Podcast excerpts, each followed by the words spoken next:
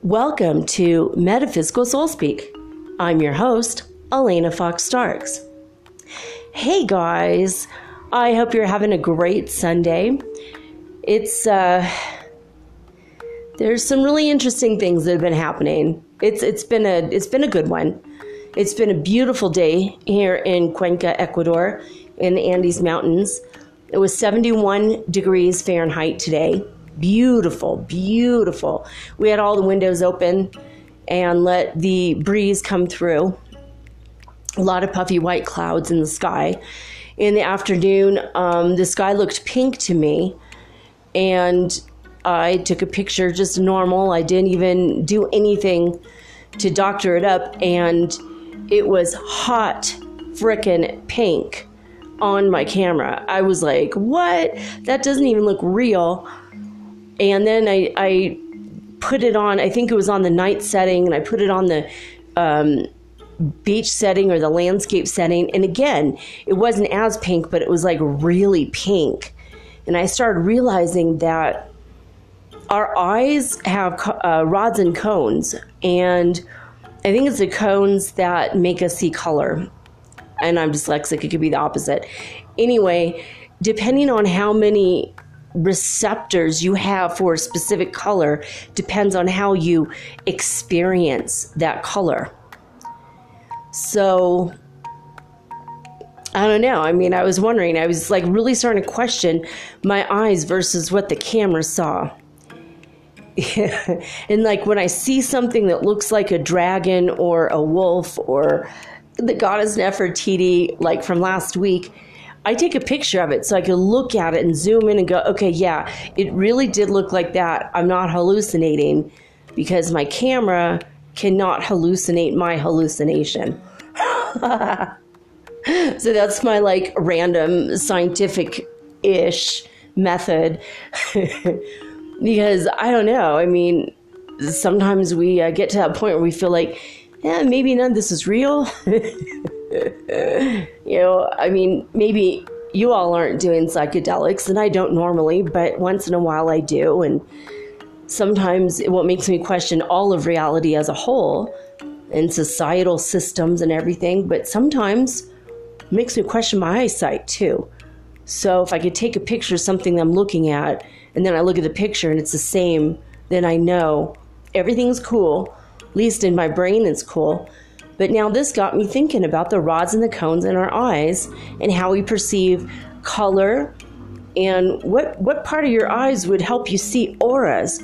I don't see auras so well. Other people do. I mean, that's worth a scientific study, isn't it? If someone is really good at seeing auras, maybe they have rods, cones, and I don't know what. Maybe there's an X factor we don't know about. And it helps them to uh, see. Very strange idea, yeah? Okay, well, yesterday, um, I think I was telling you about more Francis connections, more weird confirmations about the name Francis, and I forgot one thing, is that my new friend here in Cuenca sent me a picture of his cat. And I said, oh, your cat's so beautiful. It was a Siamese cat with blue eyes. And he said, yeah, that's my Panchita. I'm like, Panchita? You mean like her real name is Fran- Francisca, Francesca? And he said, yeah, how did you know that? And then I started to realize that when I was in Lima, people started calling me Panchita or Pancha. the cleaning staff at the, um, they didn't speak English, and they asked me about my names. They were very curious because I lived there six months in this hostel, the nineteen hundred backpackers. If you ever go to Lima, stay there for sure. It's, the huge dorm is only five dollars a night to stay there. You get a free breakfast. It's such a great deal. But um, anyway, this uh, man who lived, who, well, he worked there. He didn't live there. He lived in Lima, but he, he worked in the hostel. And the hostel's like literally from the nineteen hundreds. It's enormous. It literally was an old mansion that was converted into dorms. And like the eighteen bed dorm was my friend's grandmother's study when he was a little boy.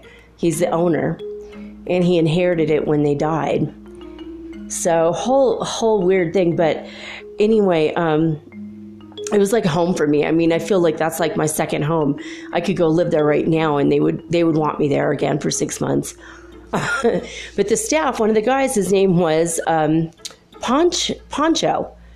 I said, oh, okay, Pancho. And, and he said when he's a little boy, people called him Panchito. And then he said, but my real name is Francis. So I don't know. I just started thinking about the Pancho, Panchita. And then I was watching another Gossip Girl, and they were at a place called Panchitos yesterday when after I finished my show, and I just wanted to rewind for, rewind, unwind for uh, an hour. So I'm like, oh, I'm going to watch an episode of that. So I just put it on, and the next thing you know, here's this name again. And I, I I forgot to mention one thing during my show yesterday, and that is the snake that I dreamt of that I was flying over, the one that's one hundred feet long. When I was in the jungle in Colombia and then again in Peru, both places I was at, in Iquitos and in Leticia, they both said, I mean, people there in both places said, well, that's Pachamama or Pachamama. Sometimes they'll say without the N and sometimes with. So I've heard it both ways, Pachamama or Pachamama. That is the Quechua word for Gaia, for the spirit of the earth. So they said it was Pachamama calling you. Pachamama usually shows up in the form of a giant snake, because the snake can regenerate itself, and they have long life, and they're always looking young and fresh and new because they're always regenerating. And also it's symbolic of the deep-seated power of the earth and the Kundalini energy of the earth, which I kind of mentioned that part, but I didn't mention the Pachamama or Pancha Mama, and Pancha means Francis. Oh my God. So there was like a whole nother Francis level to that too. I don't know. I, it's just, it keeps coming to me, and the more it comes, the more I'm going to mention it. So every time when I'm finished recording a show, here's another behind the scenes secret. I listen to my show, make sure that it plays all the way through. So far, so good. Never had a problem. And I listen to it, make sure that I sounded coherent enough, that I didn't sound totally stupid. If I sound a little stupid, I'll let it go. But if I sound like a complete moron, I'll have to record it. So I went ahead and I listened, and I was in my room and I was listening to it. And at the end of the show last night, and I had just been speaking about Brother Yehoshua, Jesus. Okay. I kid you not. At the end, when I said the words holy fifth dimension, and I had it wasn't saying it, it was my recording was saying it, and I was listening to it, and I'm like, okay, getting ready, like, all right, good, now I could publish the show. Well, when I heard myself say those words on the on the recording, right next to me somebody clapped really freaking loud. And I turned my head, and I couldn't see him because I don't have that kind of sight. But when I closed my eyes, I saw Brother Yehoshua was with me, hearing the whole thing, and he was clapping. But he clapped really loud, and it came into my version of my part of my dimension. And it just, it first freaked me out, and then I heard him laughing a little bit, but I heard him in my mind laughing, but the clap was out loud, like reverberated in my room. I felt this sonic wave in my body from the clap. It was that loud. Oh my God. I know they're paying attention to everything we do, not just me, but all you guys also. Uh, you know, the, the masters of light are very curious about how we're getting on with this, um, you know, fifth dimension thing and the ascension, and our spiritual growth is, it's coming to us in leaps and bounds, and it's super rapid right now. So I know that they're like watching us and paying attention, but it's just when, when something like this happens, I'm just like shocked. I'm just like, whoa, didn't expect that there. So that was like a super cool thing I wanted to uh, mention. Uh, the other thing I wanted to mention before we get into the show for today, and I'm so excited. Okay, so in the past, like, maybe thirty-six hours or something, this started, and for twenty-four solid hours, twenty-four solid hours, the Schumann resonance of the earth was above forty hertz. forty hertz, as you recall, is the lowest possible point of the fifth dimension. Now, it wasn't only, though, at forty hertz. They had a massive spike at one hundred hertz at five fifteen U T C time. So now I got to go look up what five fifteen means in the angel book, because that's got to mean something.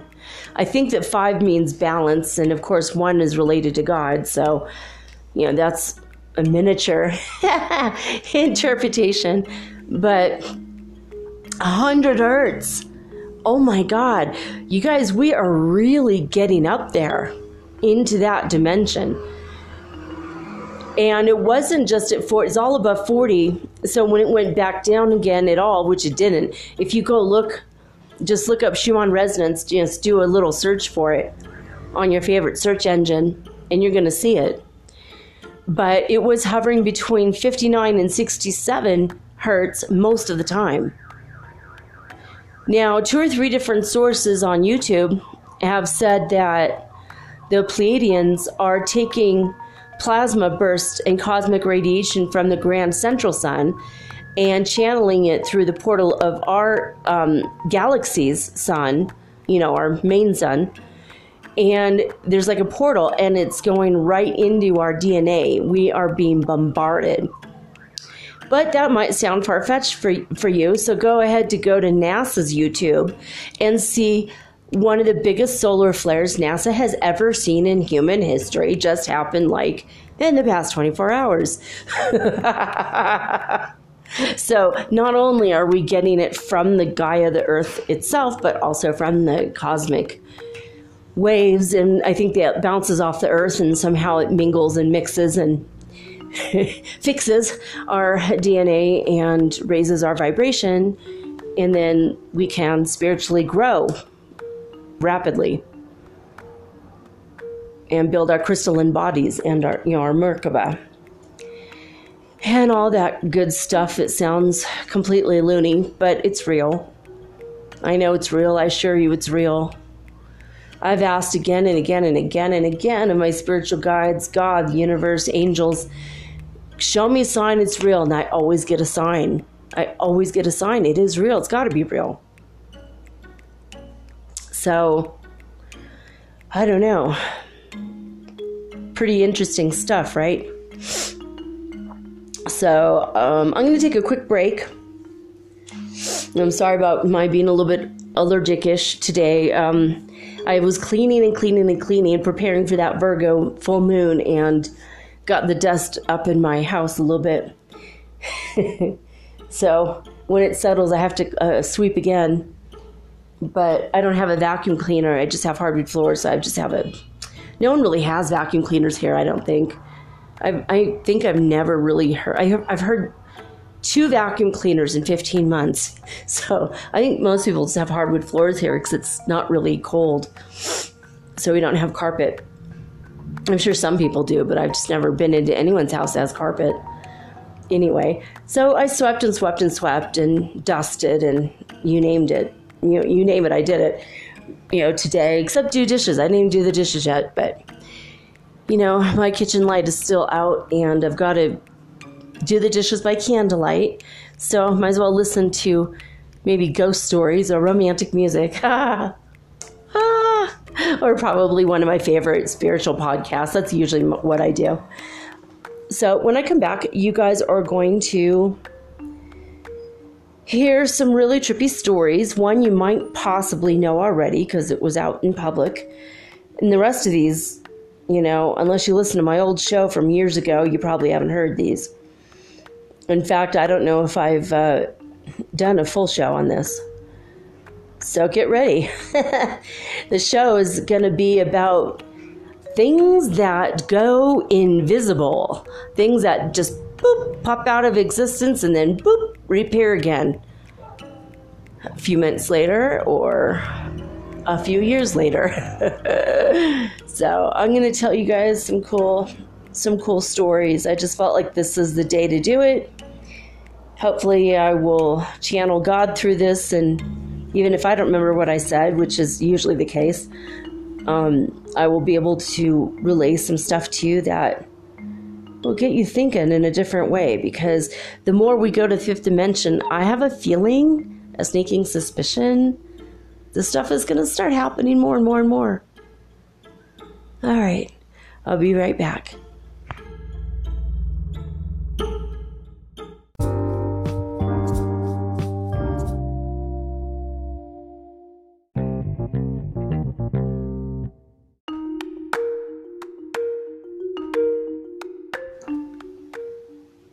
Hi guys, well, I'm back.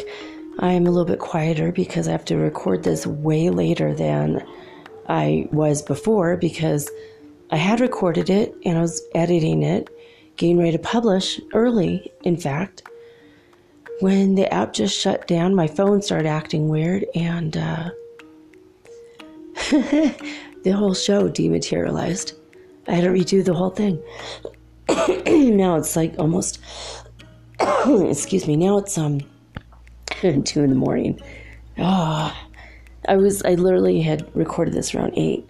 I've been having problems with uh, my phone.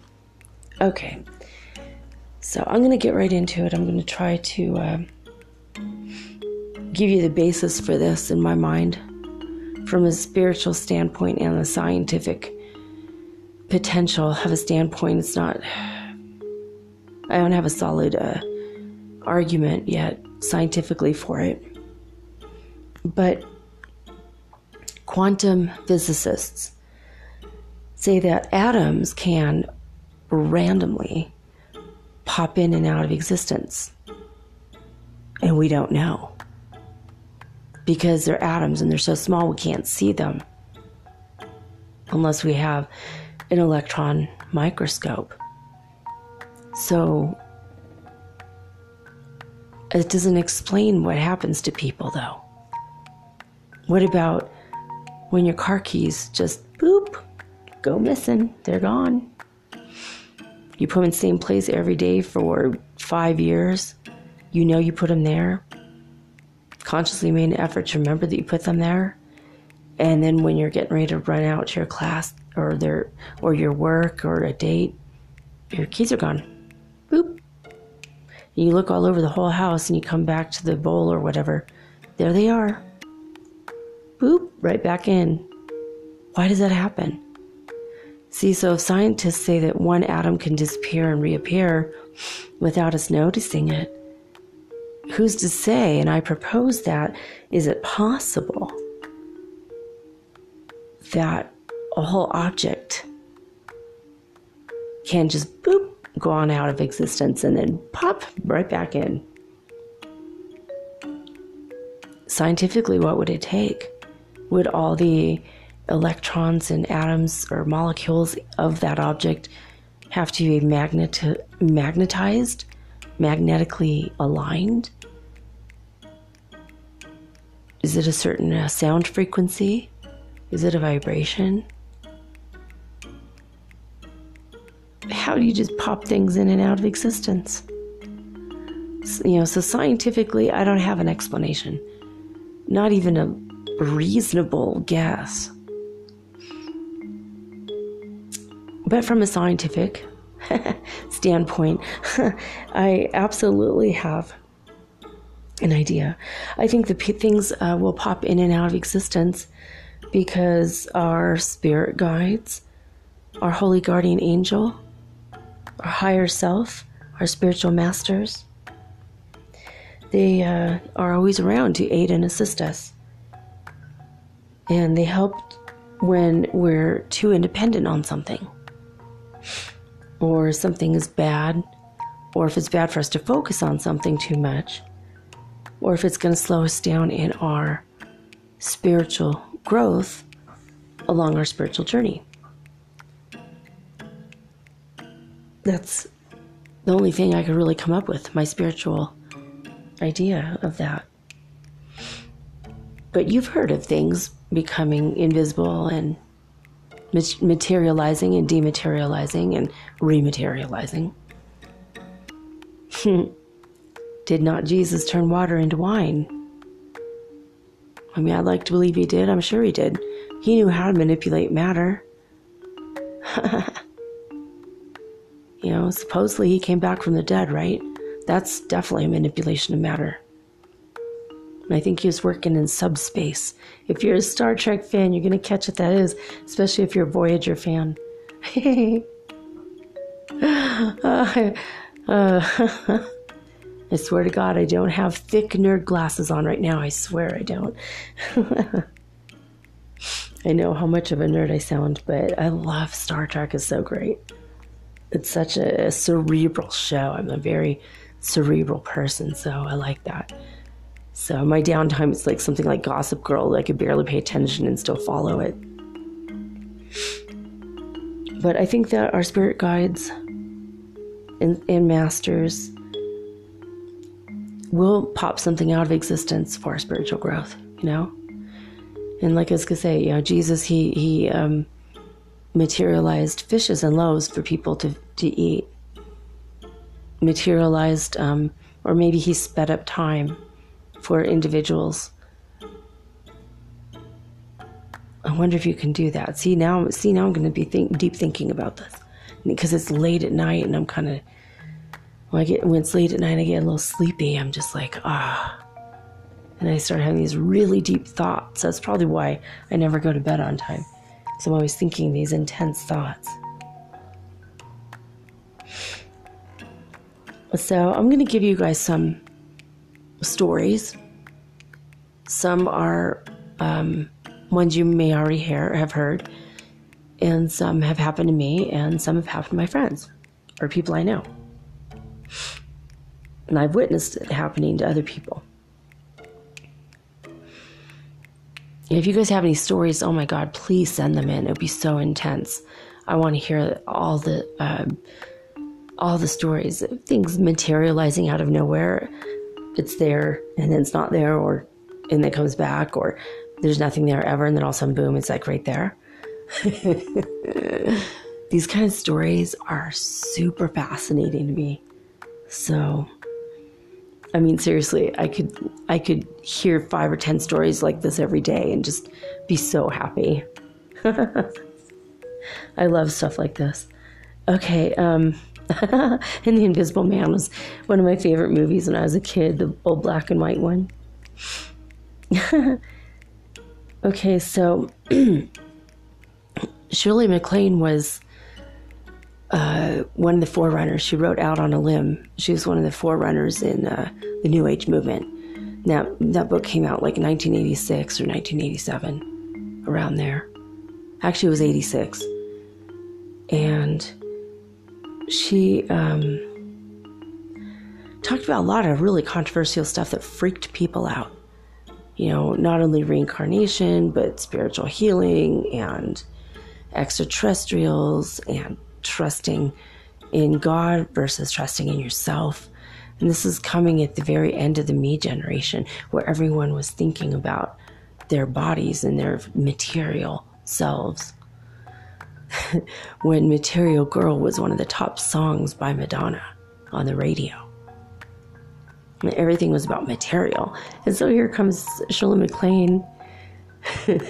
Maybe she's a super early indigo child, but she comes on the scene and everything about her was spiritual. And she shaped a nation for real. All the people that believe in New Age probably have some connection to that book, Out on a Limb. And then the second wave of the New Age happened when the Celestine Prophecy was released. You know, and then after that, Conversations with God. Mike, and if you haven't read any of these books, I suggest you go get them because they're all excellent. But um, in Out on a Limb, Shirley MacLaine had started gathering crystals, and she was meditating, and she was doing yoga. And someone told her about Kevin Ryerson. And Kevin Ryerson is an incredibly gifted channel. And he could channel your higher self and your spiritual guides.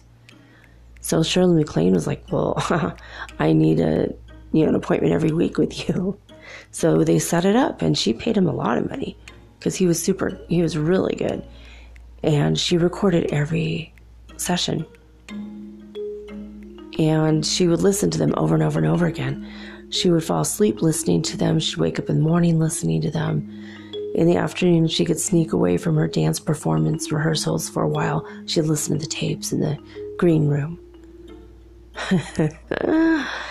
So when she was leaving Europe and she was going to come back over to New York, she was gathering up all of her stuff. She was at the end of, um, I think, a dancing tour. Or, you know, her dancing troupe or whatever. She was in a show, maybe. I can't remember what the show was right now. But she was racing out the door of her hotel room, getting ready to, to get in a taxi to go to the airport. And she drops her luggage. And she picks it up. There's no problem. She checks it. You know, everything's fine. And she gets on the plane. When she gets home to Malibu, Uh, all of her tapes were gone. But, you know, the lock was still intact. No one had opened her bag, but everything was missing. So she immediately had Kevin Ryerson over to her house. She was like, all right, I have a bone to pick with spirits. So get right, you know, let's get right into this. And she asked her spiritual guides. She was like, what happened to my tapes? And the answer shocked her. They said, well, you were too spiritually dependent on the tapes. They became your crutch. You weren't leaning onto your own understanding. You have to lean unto thy own understanding. All the answers are inside of you, not inside the tapes. So you're becoming spiritual lazy. Spiritually lazy, we decided we could take him away from you for a while. And Shirley was shocked. She was like, oh my God, I didn't know you guys could do that. Isn't that against the rules or something? I mean, that's crazy, right? So this comes to my second story. And my second story is, uh, my second story is about my friend David. When I lived in um, Grand Forks, North Dakota, um, David was an art student and a theater student. He wrote scripts. He wrote um, plays for the theater. He was from New York, and for whatever reason, he just decided to move to North Dakota. You know, get away from all the city life. I think he grew up in Manhattan. So David was making it on his own, and he was putting himself through college. And he worked at a, a place called Dayton's, which was this huge department store. And Dayton's was kind of an upper scale store, but they did not pay their employees very much money. So Shirley MacLaine comes on the scene, and everyone is just having a field day with her book, absolutely loving everything to do with um, her book. You know, like, they were either freaking out over it and they couldn't believe it, or they were, but everyone is talking about it. Love it, hate it, agree with it, think it's utter rubbish, whatever people thought. It's too woo-woo. It's too woo-woo. She's out there. She's crazy. You know, they all said she's crazy, or the space aliens did something to her because she talked about seeing extraterrestrials. I think she saw a spacecraft, and she heard a lot of stories in Peru. I mentioned this too, didn't I? There's a, you know, in the Purple Passions of Peru. You know, Peru is a hotspot for extraterrestrial activity, and it's it's embedded in their culture, just like in all the Native American tribes in North America as well. So, again, back to my friend David. He worked at Dayton's, and they had decided to have a New Age section at his bequest. And their New Age section was half of one shelf. And I think there's some huge honkin' bookends on either side of those books. There's like maybe twenty books, that, or maybe even less, ten. But Shirley MacLaine's book was like the biggest book there. You know, it was like huge. And my friend David could not wait to get his hands on this book. And Christmas was coming around, and he had just spent all of his money on two flights to L A to surprise his family. That were, um, they decided to go on vacation in California because they were all from New York. And he just showed up like totally um, out of the blue. So it was, you know, so he, you know, that was his plan. But he wanted to read something on the plane, and he didn't get paid very much. And his boss was being really mean to him. So in kind of a little snit fit of rage, he grabbed the book off the shelf, and very gently, because out of deep respect and reverence for Shirley MacLaine, he put the book in his backpack. And he promised himself he would return it in a week when he comes back from L A. Everything would be fine. Everything would be great. So he reads it on the plane all the way there, on the two planes there. He read it in L A. He had like one chapter left. So he gets on the plane from L A to Denver and reads that final chapter. And he thinks, you know, that, that, that book, I need to read it again. It's so deep. There's so many incredible concepts and things I want to think about. So he started thinking, well, my boss was kind of mean, and it has been a week, and she hasn't fired me yet. So, you know, and he started making all these, and he felt like, he told me later, he said, it felt like I had a devil, a little tiny devil on my shoulder, like a cartoon uh, devil, like from Wendy the Witch back in the old, uh, old cartoons. And I'm like, what'd you do? And he's like, well, I told him to get lost, and I swatted him off my shoulder. And I decided I would come clean and, and tell my boss about the book. So he was sitting in Denver airport, and he realized um, at the last minute they switched his uh, they switched his flight. And suddenly he had to race to the other end of the airport so he wouldn't miss his flight. So he's like, oh, man. So he grabs his bag, and as he's running, something trips him up a little bit, and it felt like someone tugged at his backpack, and dro- it dropped to the ground. And he looked around, and no one was there, and no one acted like they saw him. In fact, they kind of looked through him like he was invisible. So he said it was a really weird and surreal moment. So he reached for his backpack, he looked, he looked all around. The zipper didn't come unzipped, nothing happened. It was just... It was just fine. Everything was great. So, okay, he gets on the plane, and he thought, you know, I have to return this book. That's only the right thing to do. And he thought, well, that there is that one part that intrigued me the most, is the part where Shirley MacLaine lost her tapes. when she dropped her back and all of a sudden they were disappeared, he thought, I want to read that part again, at least. And then I'll put it back on the shelf. And if I don't get fired, then in, when I get paid again, I'll buy the book for real. So he had had his good goal, his good plan. And he started looking through his backpack and the book was gone. I know you saw this coming. I know you saw this coming. But the book was gone. So he was like, oh my God. Oh my God, this is so unfair, universe. This is so unfair. What the hell did I do wrong? I read the book once. I'm not dependent on it. Well, come on. You know, he was like so upset. He's like, okay, I stole the book. I'm not supposed to steal. I'm returning it. No harm done. So he was really upset. He thought it was very unfair. So he gets back and he still had a week before he had to start work and school again. So he decided to go to a few uh, meditation classes and a few yoga classes and clear his head and do some art. And at the last minute, he thought, oh my God, I didn't do my laundry. Damn it. I have to wear clean clothes next week. Oh my gosh. So he gathered, he went to gather up his laundry and he realized he never took it out of the suitcase from a week before.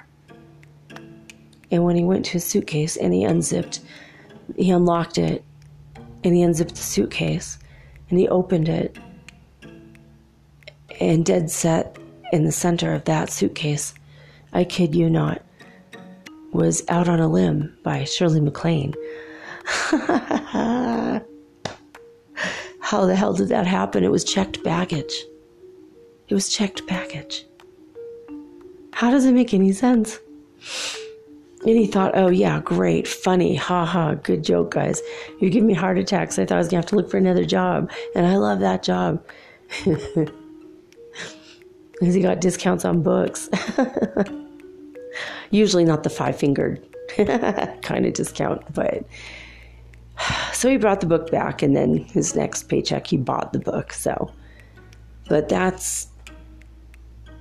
That's crazy, right? So... That's David's story. Now I have another story is in the New Age when Shirley MacLaine started talking about crystals. And she's talking about it on all the daytime talk show or, you know, yeah, talk shows. And I think she's even on Larry King. She was definitely on Art Bell more than once. And my mother said, oh, I heard about Shirley MacLaine and her story, you know, the book you're reading. And I'm like, oh yeah. And she said, well, I'm going to get you a crystal. So the following weekend, she went and she got me a crystal. She thought it'd be a good one to meditate with. It was a little tiny quartz crystal with orange in it. And um, I carried that thing everywhere. I meditated with it. I tried to communicate with it, but I never could figure it out. I wasn't as spiritually advanced as I am now. Not saying that I'm really spiritually advanced. I don't know where I'm at, but I know that When when I was eighteen, I was such a baby. I was very, very much asleep. I was starting my awakening process. And after thirty-something years, you know, now I'm, I have a, I have a little bit more of a vision of what's going on. The inner workings. Or the rules, as you, as you were. So... Anyway, my mom bought me this beautiful crystal. And I never left home without it. I would hold it in my hand almost all day long. And I was always like, crystal, be with me. Give me crystal power. Protect my body. I didn't know what it did. I was just making up stuff. But I had a, um, my first photo shoot. And the, the most hilarious part, part about it is that it was for... Uh, he, the guy wanted me to wear a bikini and a pale ale t-shirt and a um, carry a bottle of Santa Barbara pale ale. And what's hilarious about that is I am very, very pale. So I guess, you know, for him it was maybe a comedy ad making fun of me. I don't know, but it sounded lovely. Oh, it was really cold, but it, ugh, I had to stand in a river under a waterfall who was in a little bikini in the springtime. It was ridiculous. But um, I wasn't even, I, I mean, I wasn't in horrible shape, but I wasn't even all that great shape. And I was super pale. And I'm like, this is literally the last kind of modeling I thought I'd ever do. You know, I was like looking more towards commercial modeling, you know. But anyway, I went on this photo shoot, and long story short, um, I couldn't hold my crystal in my hand, so I had to put it in my purse. So I zipped it up all tight. Everything's good. Had my backpack in my purse. And I dropped my purse. It gets caught on the door in the bathroom and just boom, drops to the floor. And guess what I lost? Yep, you're right. I lost that crystal. But not to worry, it popped into my life again a year later. Out of nowhere. And not in a place I ever would have put it, so that's uh that's that, right? I think sometimes things will pop in and out of existence. If you guys have any stories about this, I'd love to hear them, by the way, at, you know, anchor dot f m forward slash metaphysical. But um I, I think that things do, they pop in and out of existence. And I think natural items more so, like rocks or crystals. Maybe seashells possibly will pop in and out of existence. If they're more natural, I think they might, you know, have a higher, I mean, percentage. But how would we know? We'd have to do a scientific study, and this is kind of a super ridiculous thing to propose to a scientist, right? Oh, God. So, now my next story is, well, I think it's pretty hilarious, to be honest with you. My um, my girlfriend Amber and I were both going for um, psychology. Uh, you know, that was like our main goal. So we ended up in a lot of the same classes. And so we planned our whole lives together, like every day we had together, except for like Sundays. And she was a gourmet chef. She was an amazing person and is an amazing person. And she worked her way up from waitress to running this really huge, fancy, and very famous restaurant in Santa Barbara, or just south, like I think in Ventura. And, um, you know, so I didn't mind studying at her house. My God, her food was amazing. Ugh, I loved being there. And, and she was like, you know, another mother for me. You know, I kind of spiritually adopted her, and she spiritually adopted me, you know. So our teacher for our our statistics uh, class, and he's a good friend of mine now, so if he hears this episode, this is going to be hilarious. But Ken, if you're listening, I will never forgive you for this. I'm just kidding. I've already forgiven you. But he forced us to all go out and buy a very, very specific calculator. It was like almost thirty dollars, which was a lot of money in, you know, that year is like eighty, God, it was eighty-seven or eighty-eight. I was in school. Yeah, eighty-eight. I mean, thirty dollars for a calculator. How many people have that kind of nerd money laying around? You know, I know I sure did it. So anyway, but we had to go, and I had gone to the only place downtown that still had it because I put it off, because it was thirty dollars, and um, I bought the very last one. So fast forward a few weeks later, and there's a test, and the test is highly dependent on having that calculator at your side, because half the test needed, required a calculator. So I was up all night with Amber. Oh, excuse me. I was cleaning all day long, and I think the dust is now just starting to settle a little bit. Haha, got to clean again tomorrow, all the way to the Virgo moon. But um, Amber and I had stayed up all night studying until five o'clock in the morning. You know, we were a little bit worried about the test. We had to figure out the calculator stuff. We were both dyslexic, which is, I think, a thing. It's probably a higher percentage of redheads have dyslexia, which is very weird. But we were up all night. We'd been drinking a little bit. laughing our asses off, you know. Probably why we had to study all night instead of until midnight or something. But when I got home that night, it was very late, well, in the morning. It was very, very uh, early. And I get out of my car, and I sling my backpack over my shoulder, and it felt like something tugged at my shoulder. It pulled me back. It pulled a backpack. And I turned to look, thinking there was a guy there, like a robber or something. Don't mean to be sexist there, but that's what I thought. Um, and I turned, no one was there. I'm by myself in the middle of the road, five in the morning. The sun hadn't come up yet, so it's still dark out. So, and the, and the street lights were starting to dim a little. So I couldn't see very well, but I couldn't not see. There was a full moon also. But what happened was when that, when the, when the backpack jerked backwards, I dropped it. And when I went to pick up my backpack, both of my zippers had been opened all the way, and all of the stuff in my backpack was all over the road. So I picked up everything that was on the, in the road, put it back in my backpack, zipped it up, and I was just perplexed, like, what the hell? What the hell just happened?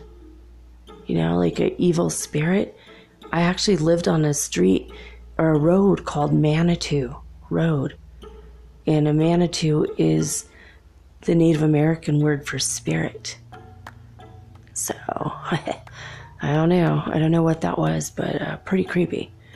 So anyway, I get into the house, and I only have enough time to shower and change and get all my stuff ready for the test, because it, it was at seven thirty or eight in the morning. It was very, very, very, very early.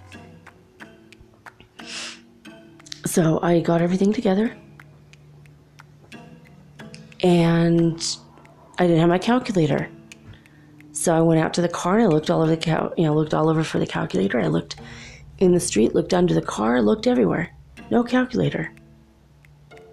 Came back in the house, looked all over the house. Looked in my backpack, no calculator. And I was getting ready to call Amber when I put my hand on the phone. The phone rang, and she said, "Where's my remote?" So we had a fight the morning of the test. She thought that I stole her remote, that I somehow was so drunk that I mistaked, mistook it for my calculator. And I'm like, well, where's my calculator? You stole my calculator. You thought my calculator was your calculator, because we all had to buy the same one. And so we accused each other. We had a fight. We were laughing about it, but we were still kind of angsty at each other. So we get to the test, and I'm whispering to her, "Hey, I need to use your calculator. Can I please use your calculator since you stole my calculator?" And she's like, "Shh, you know, we're going to get kicked out. Ken's going to kick us out of here." And I was like, oh, man. So I raised my hand. I'm like, "I don't have a calculator." And he's like, "Well, I don't have one." I think he said, "I don't have one. They're thirty bucks. I'm just kidding. I don't know if he said that or not. I'd like to remember it, it happened that way because it's more comical. But uh, I sat there for, I did the first part of the test, and the second half I couldn't do because the kind of math, it was like intense. It was, you know, I had like ten problems and five minutes to do it. And Amber's like, "Okay, here's a calculator for the last five minutes. So I got a really bad grade on the test, like a C.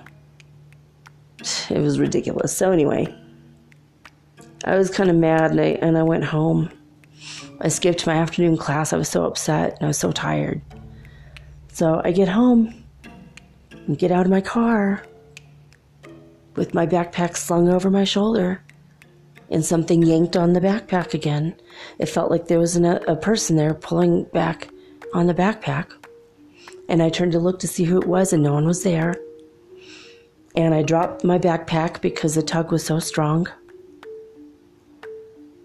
And I put everything back, because the, both zippers had unzipped all the way. All the stuff in my backpack entirely had fallen out again, exactly in the exact same spot. So I picked up everything and put it in my backpack, and wouldn't you know it, there's my frickin' calculator underneath the tire of my car, as if I had just run it over. It was lodged under my car tire. I know that wasn't true. I know it wasn't there. I looked for it for a long time. So just boop, popped back into existence after the test, after I got the bad grade. I don't know what happened there, but I didn't think that I deserved that. I, to this day, I kind of think it might have been a demon or something playing a joke on me, because that was not funny. Maybe I have a little brother in heaven that just wanted to come and bug me. But that was like, that was pretty bad.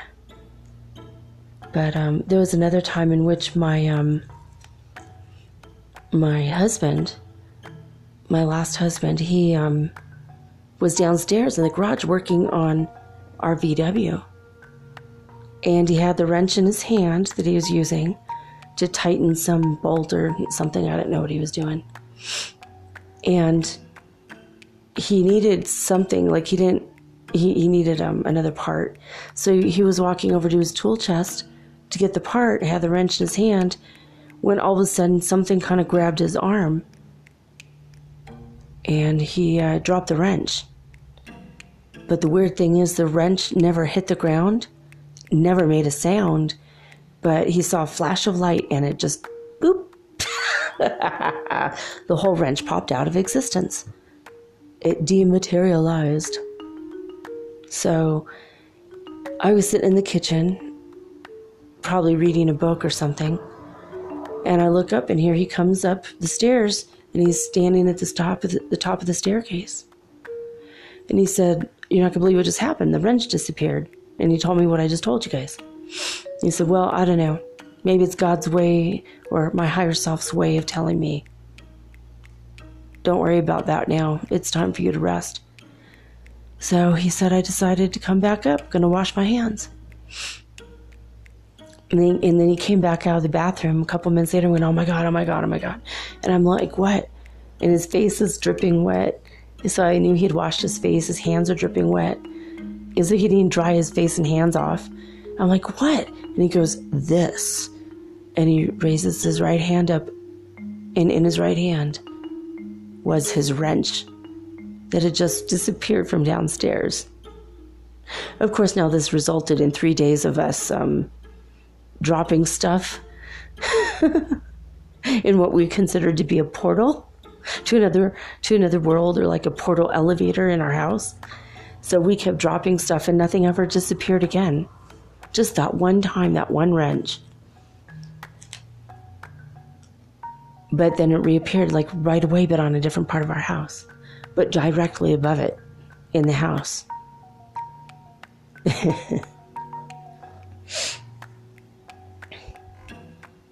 So, I don't know. I have a friend whose uh, tool chest disappeared. His whole tool chest full of tools. He had it in his um, apartment. And after the Northridge earthquake of nineteen ninety-four, he wanted to fix some things in his apartment. And when he went to do that, um, and he, you know, he had done that for a couple hours, and then he was feeling tired, and he was getting ready to blow off some friends so he could continue working, because he felt like he was on a roll, even though he was feeling tired. And he went to his tool chest to start on a new project, and it was gone. Totally gone. And he just said, "All right, you know what, right? God, thank you. You got it, universe. I'll, I'll go out with my friends tonight and have fun, and I'm going to put off my work till tomorrow. You just give me back my tool chest, please. I'm going to need it later." Sure enough, the next afternoon he went, went into his living room to get his tool chest, and there it was, like it never left. Boop, back into its existence again.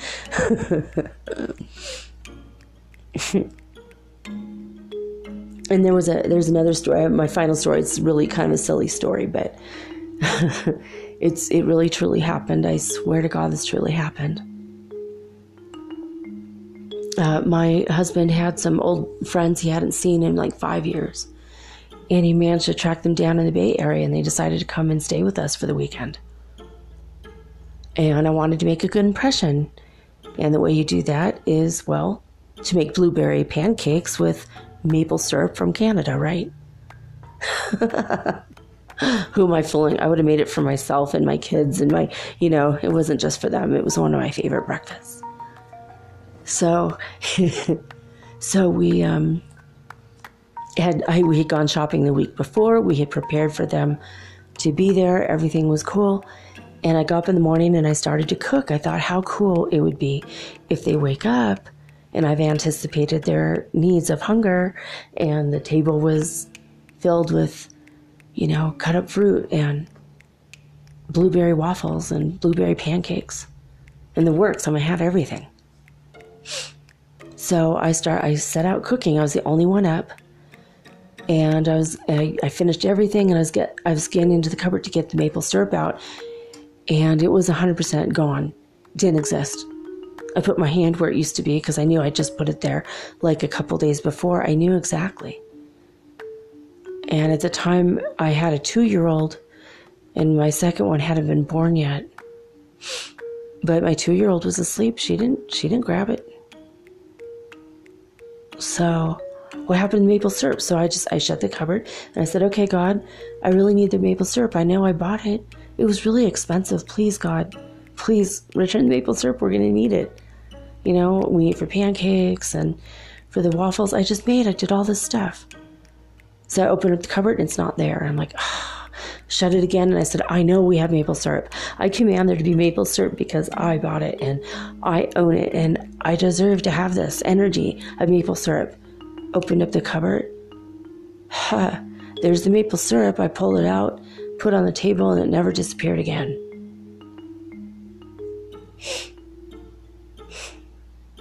So there you have it. You know, from Jesus making loaves and fishes appear out of nowhere and turn water into wine, and to these modern day stories.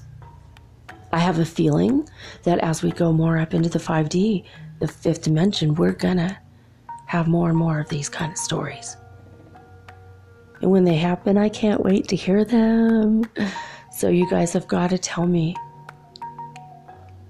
I mean, I would love to do a whole show about these kind of stories. So um, let me know. Send me a message. You know, you could tweet me at, at mermaid girl eight eight eight. The number is eight eight eight. Or uh, write me at anchor.fm forward slash metaphysical.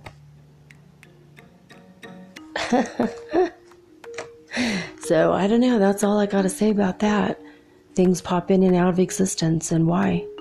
Who's doing it? What's manipulating the matrix or the universe? These are some of these late night, deep, deep thoughts when we're ascending so high and the vibes are coming. The more uh, plasma energy waves I'm feeling, the more I get into these super deep, crazy deep thoughts. And with that, I am signing off with peace and joy and the high vibes of the Holy Fifth Dimension. Until next time.